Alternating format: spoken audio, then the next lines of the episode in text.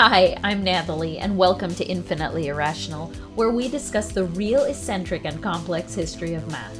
In each episode, we unearth the wild stories behind some famous or not so famous mathematicians. Today, we'll talk about Tycho Brahe, and this episode will answer the following questions. What's the best animal to take as your plus one to parties? Should you choose the materials for your own rhinoplasty? What do either of these have to do with math? Let's find out. Hi everyone, we are back with Ioanna, and today we're going to talk about a mathematician. I'm so excited to talk about this guy, one, because I've never heard of him before, and it was really cool to read about him. And so I love I love learning new things, like we all know. And so uh, today we're going to talk about Tycho Brahe, who is a Danish mathematician, or in some instances, he may be called Tycho. We aren't one hundred percent sure from looking at it. So hi Ioanna, welcome back. We're so excited to have you. Hi, Natalie. Thank you so much for having me back. It was really great last time, and I'm really happy to talk about Tycho Tycho today. Very special mathematician, this one. So awesome. Um, so I know, actually, we were just talking right before, before we dive into to Tycho or Tycho, we were talking about some of the pronunciations that, you know, your first language being Greek and my first language always being English, but being in America by way of being in Latin America and the Caribbean, how words have kind of started. And I, I shared a story with you about my very first math class and my professor who was from India. And she is an amazing person. She's actually the reason that I got into math. And um, it's kind of a running joke with me and my husband, this, this uh, the verbiage of it. So she had hired me to sort of be what's called a supplemental instruction leader. So someone that could help her students in class and have sessions kind of outside after I had finished the class. But while I was in the class, I had, for the first time in my entire life, heard the word asymptote. The way she pronounced it, though, you know, she was from India, she said asymptote. So I thought, this must be the way to pronounce this word. When I was leading my sessions outside, uh, I kept saying the asymptote, the asymptote, the asymptote. And all these students who had, like, I guess, heard this word before, all told me, oh my gosh, it is asymptote. And it wasn't until I actually looked into it that I saw that it actually could have been asymptote. And in talking to you, you actually had some interesting insight on that. Yeah, so my first uh, language being Greek, and so many Greek words have obviously transferred into English and other languages, especially in maths and other sciences. Mm-hmm. And very often they are pronounced differently to how we would say them in Greek. I was saying, like, asymptote in Greek, you would say asymptote. So you wouldn't use the O sound on that syllable. Who knows what is the right one? And, and there's so many stories where a mispronunciation and transferring one word from one language to another gave us new new words, actually, like Al-Khwarizmi, the Arab mathematician. His name was so wrongly pronounced for so long that it turns out we have the word algorithm from his name. So, you know, mistakes sometimes are not the worst thing, perhaps. That's so fun. My husband has grown up here. He told me just the other day, because I was asking him about pronunciation of something or the other. I can't even remember what I was talking about. And he said, oh, there's a lot of things that you pronounce differently than I would have I heard it here. He's like, but I really like the way you say it, because it's just probably with where England, the English influence in Belize, which is where I'm from, listening to those words plus infused with the Caribbean, kind of that's sort of how I say the word. And he says, no, it's like still right. And it's very clearly the word, but it's just a slight difference in pronunciation. So I think it's it's really interesting. But yeah, okay. So I guess oh, I'm always, I will always go down rabbit holes. But I guess we should get back to talking about, I'm going to just say Tycho because I Googled Danish pronunciation and that's what it told me. So I'm just going to go with Tycho. So if there are any Danes around, please, please, you know, chime in and let us know how to pronounce it. Tycho lived, what, sixteenth, seventeenth century, somewhere around there? He just made it to the turn of the seventeenth. So he died in sixteen oh one. So he just made it into the... Uh, he did it! Yeah, he did it. And actually, the uh, where he was born was um, Danish, but his birthplace became Swedish shortly after his death. So some people want to claim a bit of like, no, he's Swedish, but actually, well, he was born in Denmark. So it's a bit difficult to argue that point. But so we'll say we Denmark asterisk. Exactly. So what I thought was interesting here is When he was two years old, there's a lot of things that's interesting, but when he was two years old, he was kidnapped by his his rich uncle who didn't have any kids. By the way, again, shout out to your artist or illustrator. This picture is the most amazing thing. I'm going to try and describe it, listeners, but if you can get a copy of this book, you're going to love the artwork. There's this man, the, the wealthy uncle, and he's walking off with his fist and he's, you know, he's got a kid in a bag and the kid's crying and he's like, I'm going. And there are like some random bikes behind him. It's cutest thing. It's probably not cute if you think about the fact that his uncle was like, I'm taking this child angrily and storming off. But it's the most amazing artwork. Anyway, yeah, his, his uncle kidnaps him. And what's so bizarre to me is that his parents did not search for him. There are some questions as to whether that was an agreement beforehand for them to give them. I think he was their firstborn, but um, they did not sh- search for him. All sources agree on that, that they did not try to get him back. But actually that resulted in, in uh, Tycho getting nobility and a lot of money from, from his uncle. So he was raised with a lot of money. He's practically the, uh, one of the wealthiest mathematicians, especially in, in the specific book, definitely the, the one that had so much money at his disposal growing up and mm-hmm. when he started doing his, his research as well. It's interesting, you know, uh, as we'll get into this, I wonder if he was like the first of the one percent, because you actually have in here that he, at some point later on, was in possession of one around one percent of the wealth in Denmark. All that money, that one percent of the whole country's wealth was going to him year after year yeah. to maintain all his research. He was granted a whole island at some point to build his uh, observatory. And he had his own kind of like servants and people to look after him and all sorts of things that will come up. one percent was a huge amount of money that he had at his disposal and pretty much no questions asked. Well, if you think about the amount of any G D P anywhere, right? Like one percent of that, if one single human being could have that amount of money, the things probably, I don't know. I can't remember. I was just looking to see who the richest person was. I think like Bezos or, or Musk or somebody just got knocked down. I can't remember. If it's that sort of degree of amount of money, I just can't even imagine. And then in the sixteenth century, when all this stuff was going on. So let's talk about what he was interested in. Because, you know, we talked about that he had the, the best education from when he was small, since his parents had, which I love, by the way, that it was like, perhaps it was an arrangement. And so it was like, give me your firstborn, because I always joke like, you know, oh yeah, if they want my firstborn and my left finger, you know, whoever it is, when they're super expensive. So I wonder if the uncle actually made some sort of arrangement to be like, I will pay you for the rest of your life.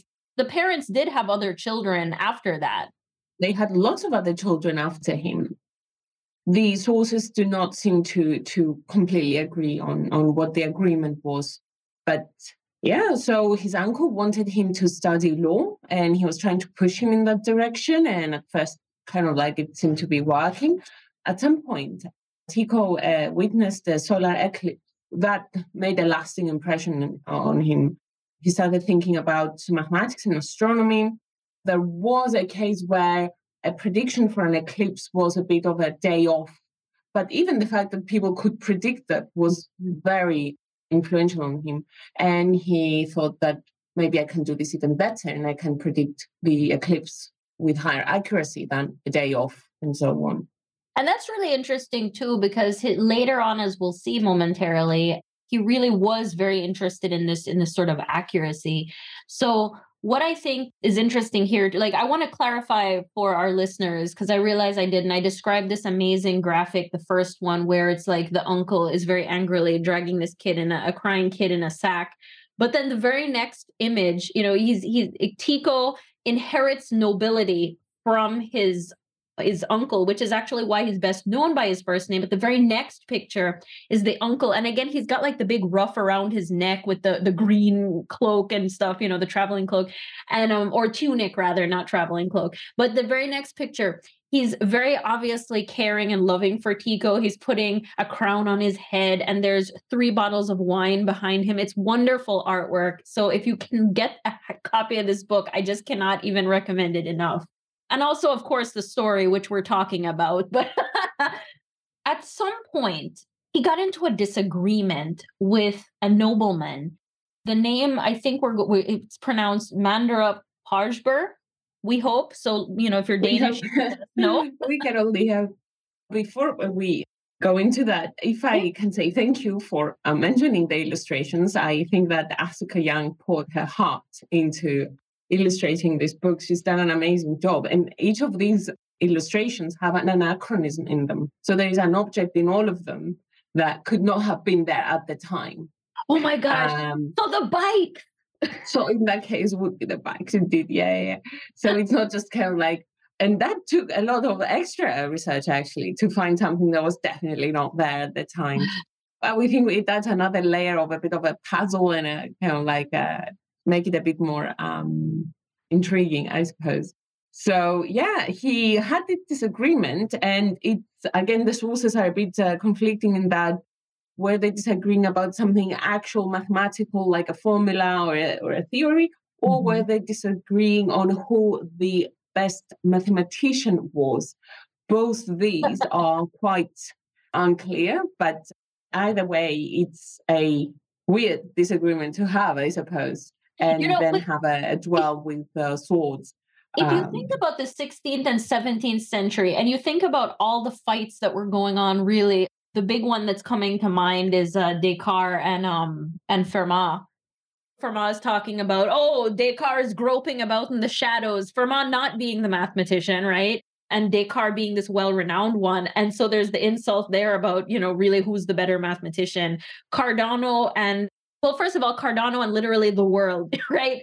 Anybody is like, yeah, I'm the better mathematician. So in my mind, maybe it was around, you know, like whatever the disagreement was with the different position of the bodies or the formulas or whatever it is. But in my mind, I'm going to believe that they came to fisticuffs because there was an insult about the better mathematician.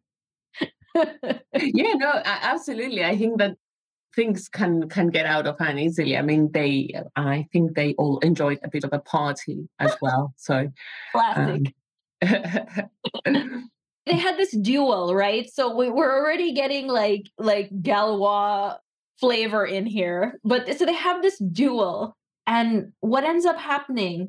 Well, actually, you go ahead and tell us what happens. So uh, Tycho loses part of his nose. Uh, a big chunk of his nose was lost in the duel, cut off. They couldn't put it back together. It was impossible. So um, he had to wear a prosthetic nose for the rest of his life. And there's even um, some suggestions that he would have a nose made of more valuable metals so that uh, for his formal appearances. It seems like his nose was probably made of brass, but uh, there's some suggestions that maybe he had one, like a gold or silver one for special occasions. So what's amazing to me, when I first read this, I was like, you know, a duel. And by the way, again, shout out to the illustration. Then I was like, he lost his nose. And I was like, so he's going full Voldemort here. No nose or part of his nose. I'm not okay with this. And so he says, I really need a nose, but it can't look normal. It needs to really show off how rich I am. He goes and gets some sort of metal nose to put on his on his nose on his face. And again, all I could think of was, what a good solution for Voldemort. Like that's all I could think of. That's amazing. And as we talked about, he was in possession of one percent of the wealth of Denmark. And as you mentioned, the Danish government allowed him to use a private island called, I think it's pronounced Hven, as his observatory, because again, he was all about constellations and stuff like that. I think now might be a good time to talk about some of the stuff he was doing before we get into just the absolute wild situation that was this private island. So let's let's take a moment to talk about the math, and then we'll dip into dip into what he was doing. Absolutely. So um, his main interest was um, astronomy. Of course, back then astronomy and astrology were a bit uh, muddled up together. Mm-hmm. But as you say, we'll come back to that. And uh, he was um, observing the celestial bodies and how they moved. So in the preceding centuries, people thought that anything in the sky was unchangeable, but obviously with better instruments and closer observations, people started realizing that actually things move in the sky, and how do they move and how does that change over time. His studies revolved around looking at what we call a parallax. A parallax is pretty much an angle that we can measure using our sideline, so where we are and how we can, uh, where we see a star, and say uh, the line connecting the star to uh, the sun, and then that would form a right angle triangle between uh, the Earth, the sun, and the and the star. So a parallax, if it's a large parallax, it means that the uh, star is quite close to us. And if it's a, a small parallax, it means that the star is quite very, very far from us. We're drawing a point from wherever we may be standing on the Earth. We're drawing a line to a couple of celestial bodies. And then whatever artwork you're looking at, if you've got like someone figure that's really big, you could draw them really close to you, and that makes them look huge as compared to someone very far in the background.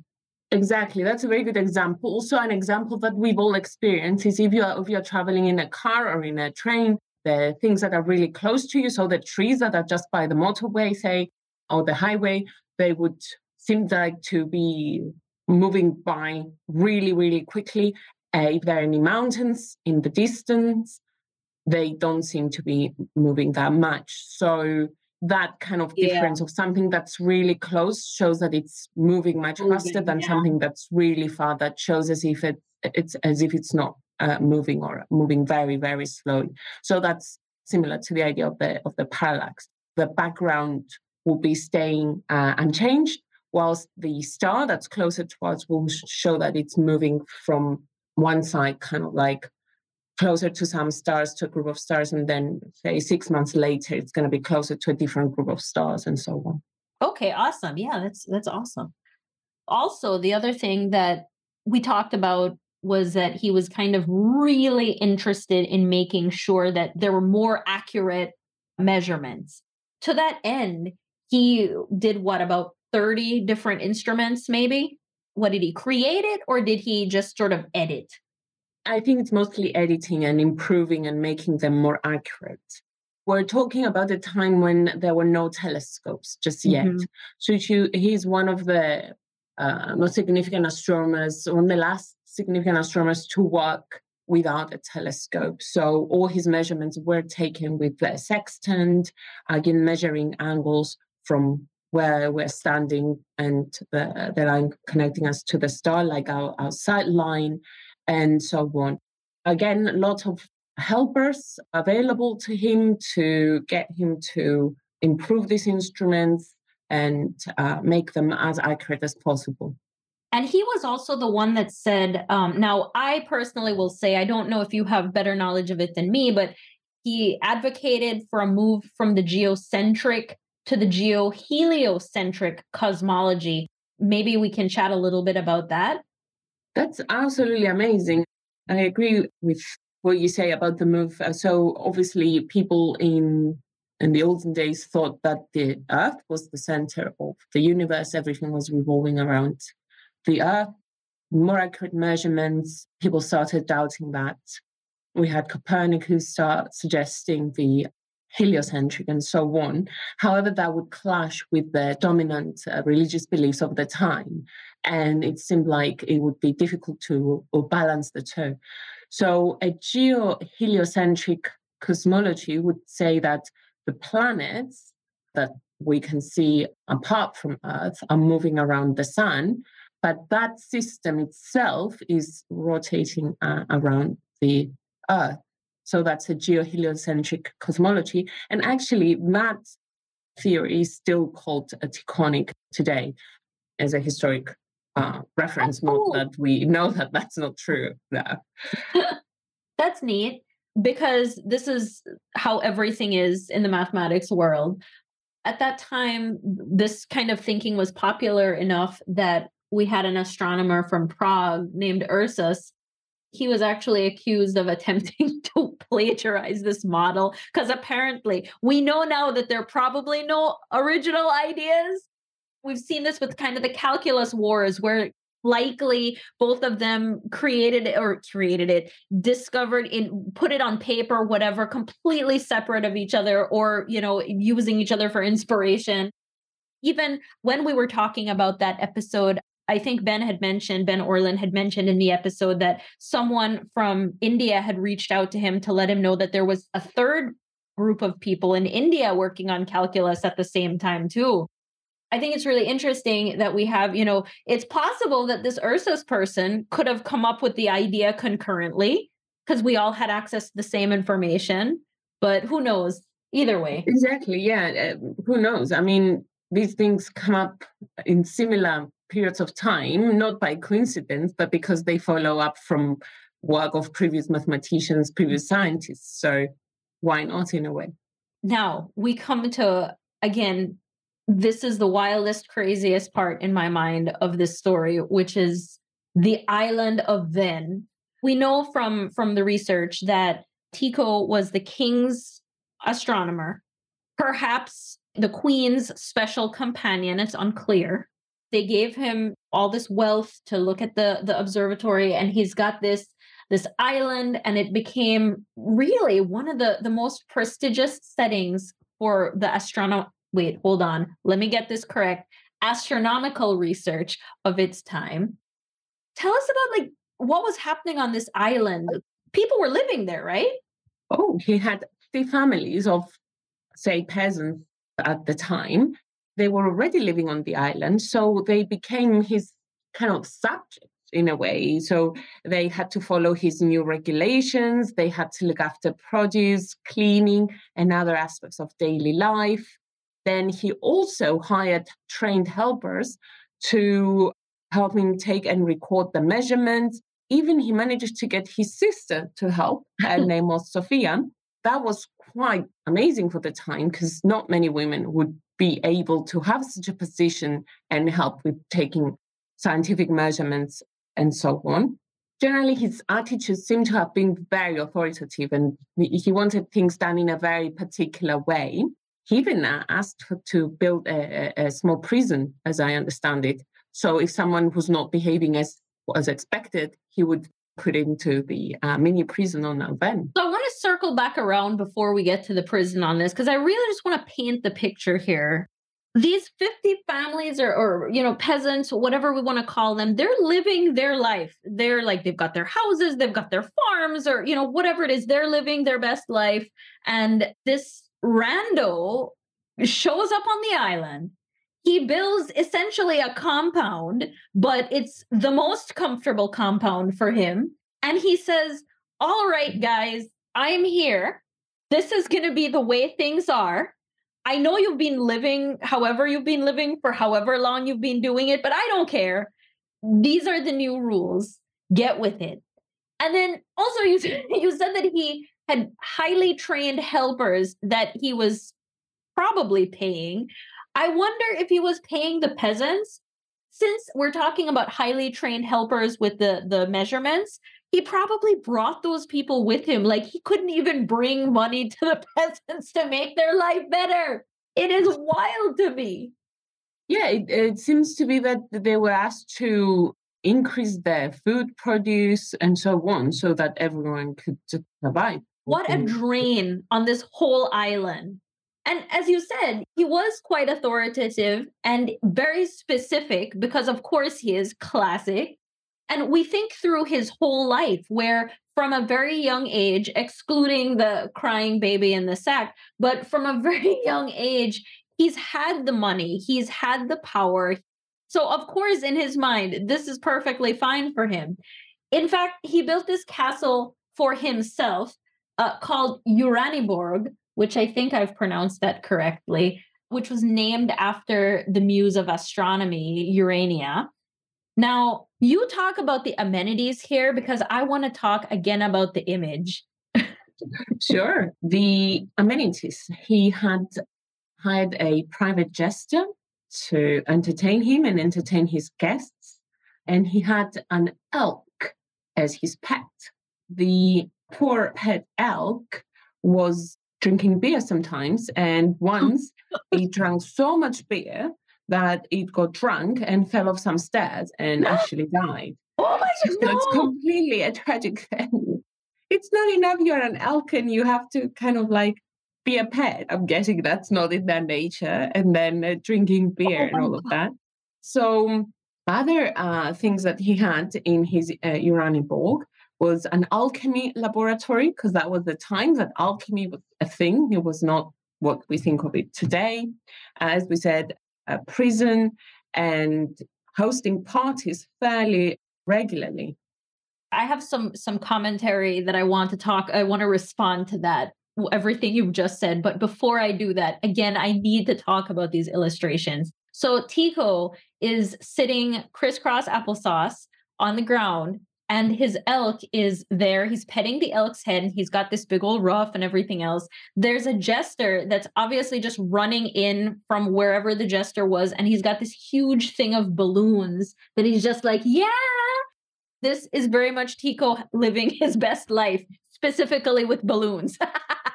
Absolutely, yeah, yeah.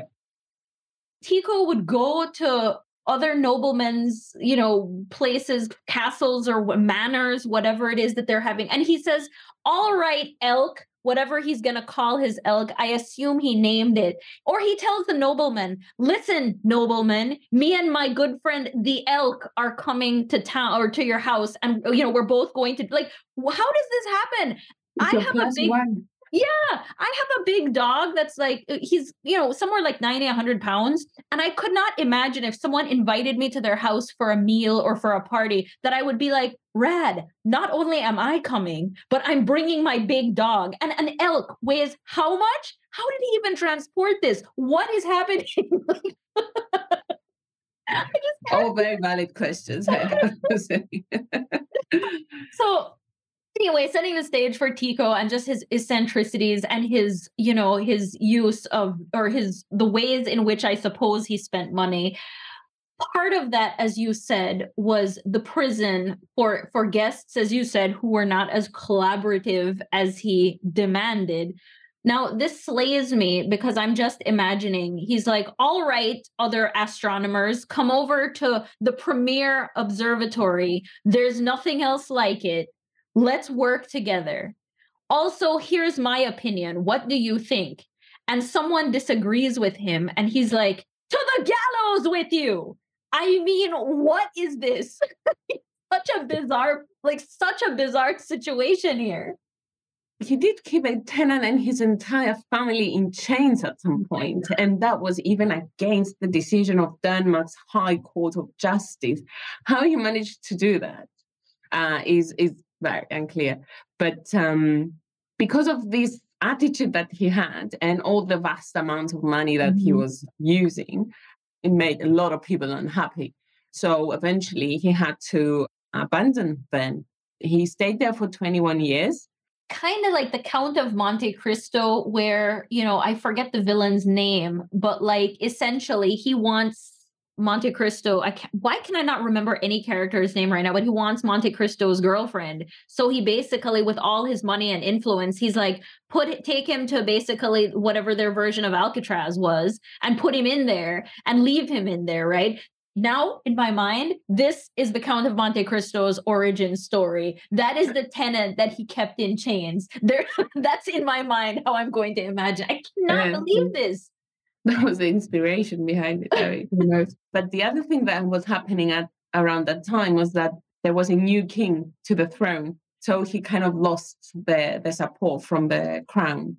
And eventually he had to kind of like pack his things and, and move out. He went to Germany and then uh, he stayed there for a, a little while. And then he went to Prague.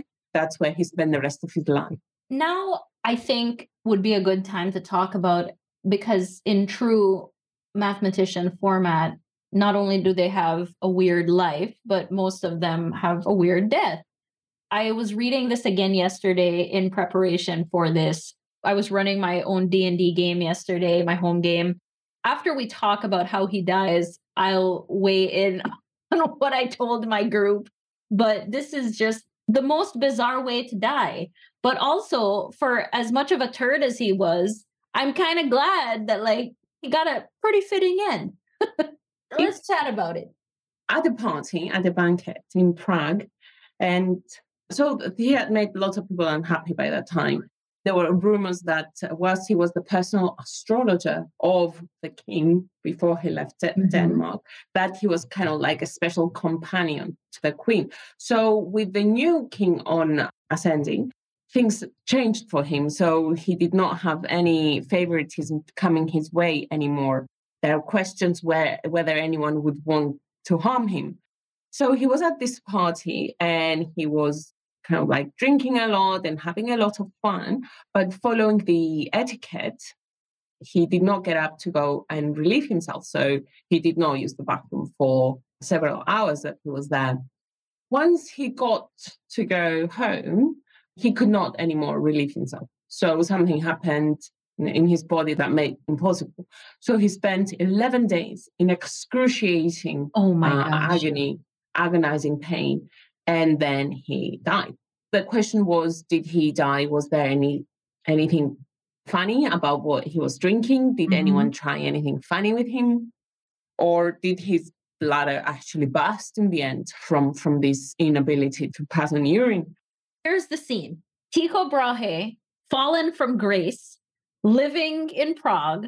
Everybody hates this guy.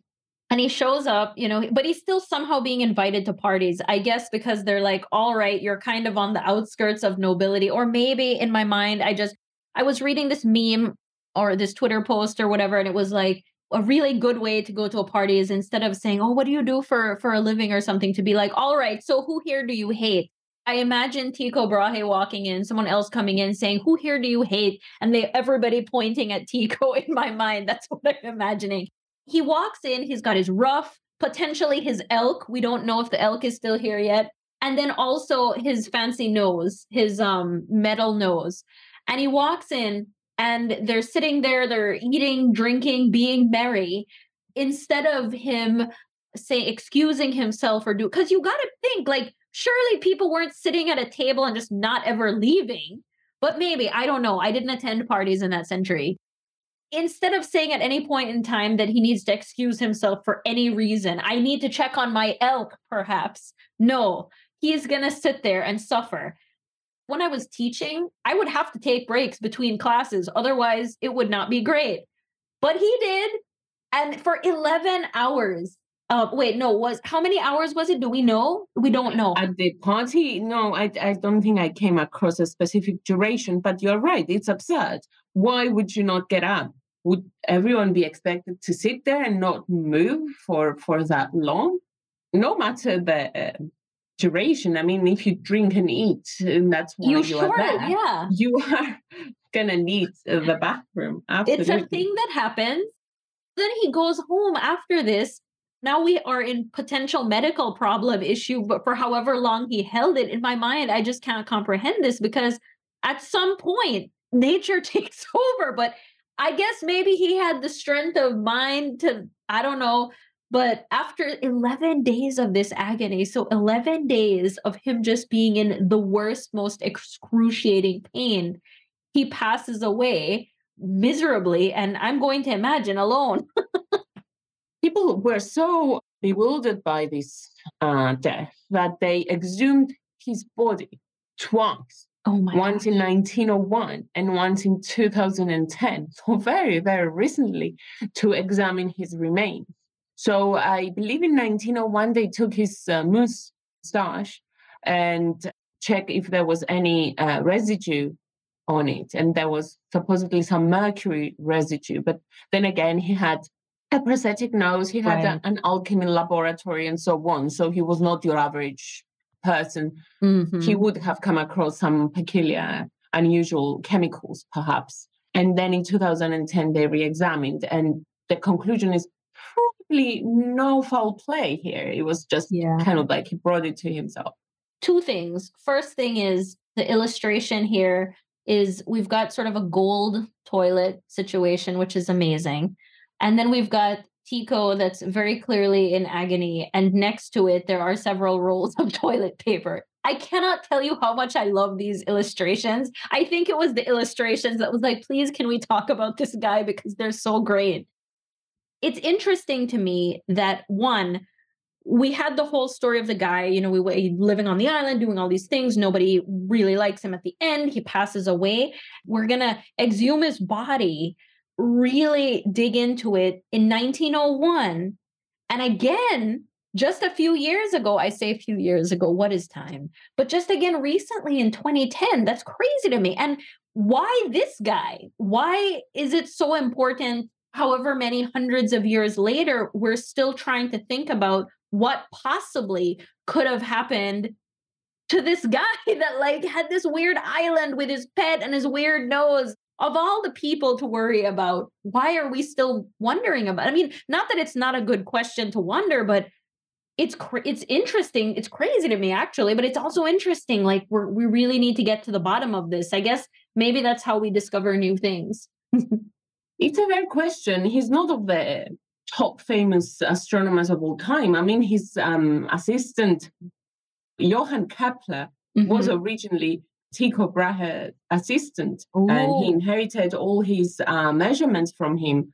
And then he went on to, to state the laws of planetary movement and right. so on. So from hindsight, he was not the top name. He was a top name for his time. But for now, Johannes Kepler is obviously much more famous and so on. So I wonder what their relationship was and if it wasn't something that maybe Kepler was like, this is something I must know. If their relationship was good, that's plausible. But I guess here's here's the other takeaway from this is that everyone, men, women, elk, you know, dogs, everyone, if you are at a party and you need to excuse yourself to use the restroom, please do so. And like, that was literally how I started my session. I was like, guys, I was reading about this mathematician and this thing, and here's how he died. So I just need to say, it's gonna be okay. Do not Tycho Brahe this.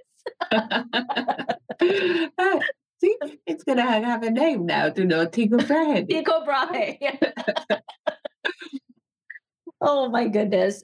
That'd be really interesting to dig into is like Kepler and his relationship. Did Brahe teach or treat anyone okay?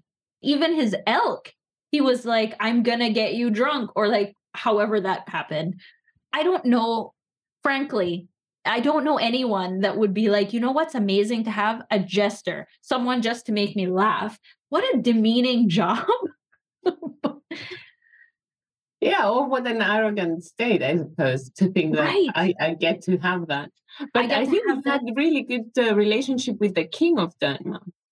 But he was the wife's special companion. I mean, well, I guess at that time they didn't care, probably. I don't know. No, that was, a, I, I think uh, that was a rumor. Like, maybe the king didn't know quite what was happening. So Tycho had access to the palace, being the astrologer, and the people were getting uh, advice from their astrologers all the time back then. Uh, hopefully, mm-hmm. no one does that anymore, you would hope. But that's what gave him access to the palace, and then the other potential relationship progressed. I don't think that was out in the open, or it was agreed or anything. Yeah. Well, I love that we now have the Count of Monte Cristo origin story here by the prisoner in his island prison. But what a bizarre, interesting guy, but just bizarre life and end and situation. I mean, classic, right? I appreciate you taking the time to talk with me about these bizarre mathematicians, their lives, their math. Tell us again, where can the, the listeners find you? The both books. So this is Peculiar Deaths of Famous Mathematicians. It's my second book, and the first one is called Mathematical Adventures. Uh, they're both uh, available on Amazon. Lots of online retailers should have stock. And I have my website. It's uh, my name, which is a bit difficult to say, so I'll, I'll spell it a bit if that's okay. So it's yeah. Ioanna, I O A N N A, Georgiou. So G-E-O-R-G-I-O-U dot com. And um, adding some more material there from kind of like a bit of a, like a maths blog and some other information and ideas and things I come across. So I hope people will have a bit of a bit of time to have a look. And these are the main places I would say. And I'll go ahead and make sure that I get all that linked in the in the description so that anyone that wants to find you can just boop, click it, and, you know, one step and they're there. Perfect. And all the social media, you can find all of them from there. So, you know, Perfect. Instagram, TikTok, all of those links from the website to all of them. So that should be fabulous. Fun. Fabulous. Mm-hmm. Well, again, thank you so much for spending time with us today. And I think we have probably just one more mathematician that we want to chat about. So we'll we'll get that out to you soon. Fantastic. Thank you so much for having me at your podcast. As you know, I'm a huge fan. I love how you kind of like approach things. And yeah, it's such a pleasure to chat with you about these uh, amazing people. Thanks for joining us for today's episode of Infinitely Irrational. Can't get enough of the math and the fun? Visit us on the web at infinitely irrational dot com for the math and research behind the stories. Connect with us on Facebook, Instagram, or Twitter, or email at podcast at infinitely irrational dot com. If you love this episode, subscribe, follow, and share. See you soon for the next one.